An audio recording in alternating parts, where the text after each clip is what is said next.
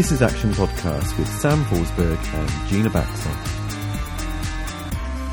Hi, Gina. It's been a while, actually, a really long time since we've not only had a chance to podcast, but even just to chat. And um, you've you've had a bit of a move in between, haven't you? I certainly have. I've been in New York for um, about four months now. I've been here since July, and Wow. I'm here till the beginning of January. So it's been an incredibly exciting time. Really, it's full of lots of lots of challenges as well. It's been exciting, but also oddly stressful too. So that's been um, been quite challenging. And you've had your own stresses as well lately, haven't you, with your exams and a recent move too, although a little further back than mine. But you've also changed countries too. Definitely. It's um, I actually just celebrated one year of living in Scotland, which is quite amazing to think that it's uh, that has rolled around so quickly. But there certainly have been a number of challenges recently, and and I think it would be really good to tackle the topic of stress today. So, how are your stress levels? Well, they they go up and down. They've been pretty high lately. Um, definitely, um, getting work, financial, the usual the usual things that people are, are worried about, and they're kind of multiplied when you're in a foreign country and you don't have your support network around you. Um, Yeah. That's certainly one thing I've found because often when I've wanted to chat to people and say, ah, help, I need a bit of advice, you know, they're usually asleep because of the time difference. So um, I, I've been learning different tricks and, and different strategies to deal with my stress levels so that they don't completely overwhelm me. Yeah. Have you been finding a similar thing? Have you worked out ways to help yourself? Yeah, it's it's funny that there are you know some things that work and some things that don't, and I'm pretty sure that most of uh, most of us can relate to the idea of denying something if there's you know stress comes up, there's something's gone wrong, and um, you know that that lovely river denial is uh, one of the things that um, you know we can sometimes uh, sort of default to.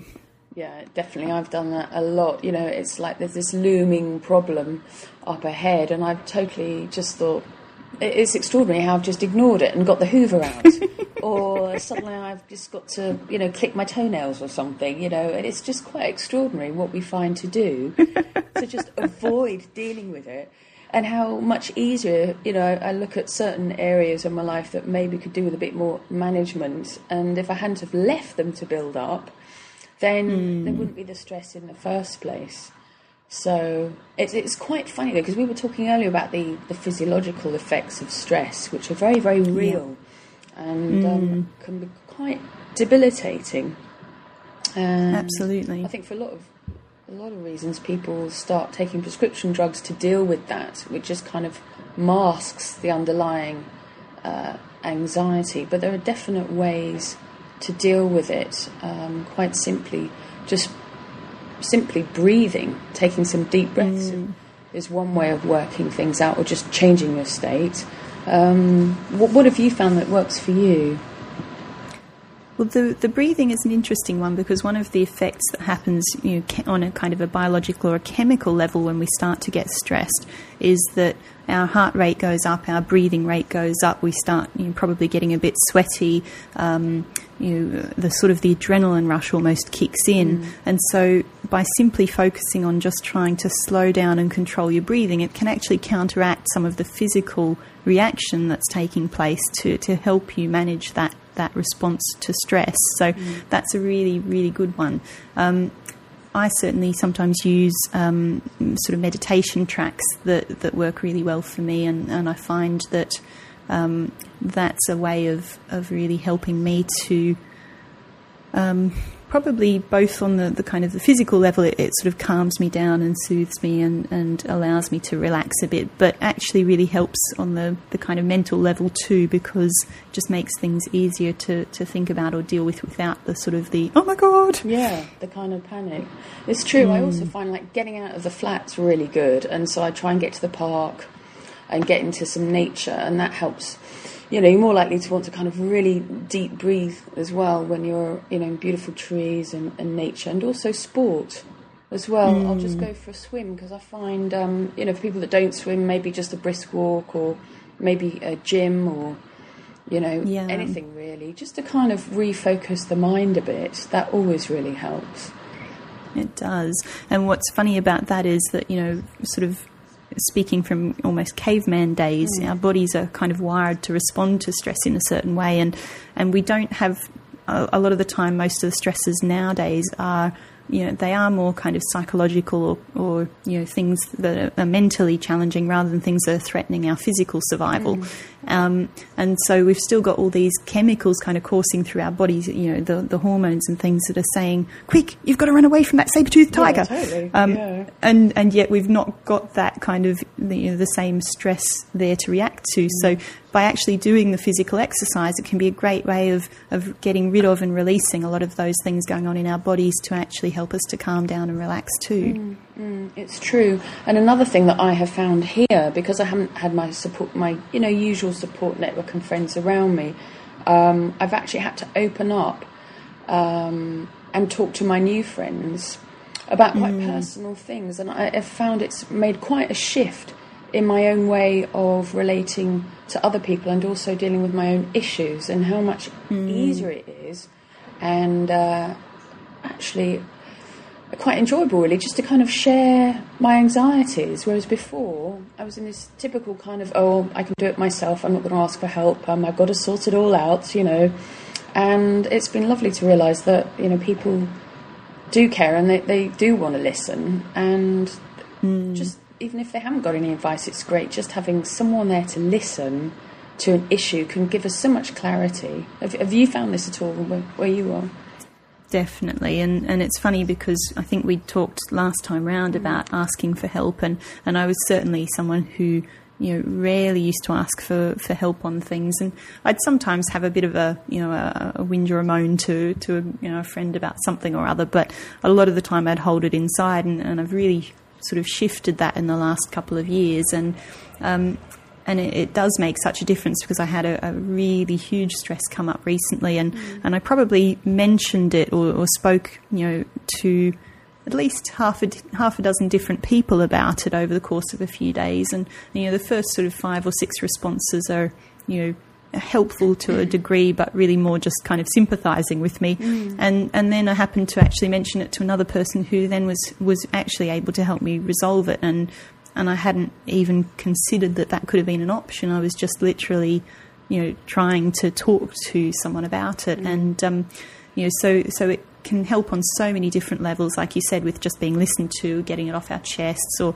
or having someone who could actually help us solve the problem, whether that's through mm. you know mm. advice or something else. Totally. But and also, I think the the thing is there are some issues that you know we don't always want to discuss with our partners, uh, and mm. sometimes not even with our you know closest friends. They could be you know serious money issues or debt issues, um, mm. and it's good to know that there are you know other agencies. All you've got to do is get out there on Google uh, if there are issues you don't want to discuss with close friends or, or partners.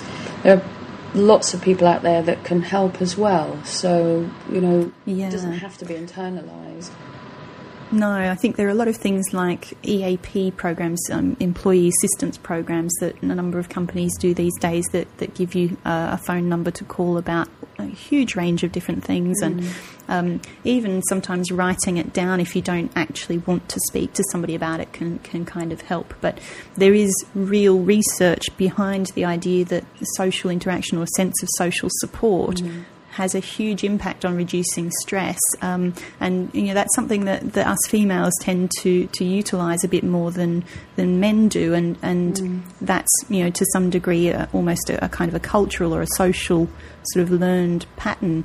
Um, but there are really strong links between having that support and actually having reduced sort of levels or, or effects of stress. So it's certainly something that if you don't currently make use of that and speak to people about things, it's really, really worth considering. Yeah, I, I, think that's definitely. I think as a society, we're not encouraged, or we haven't been, to kind of share our problems so much. I mean, definitely, I've noticed here in the states, every man and his wife is kind of like out there in their, on their cell phones discussing their problems and who did what to who, and it's such a different society. It's just it's all literally all hanging out. Whereas in England, mm. you know, we really unfortunately are kind of a bit bit behind there and a bit more um, guarded in a way, which sometimes is good, but not always as healthy.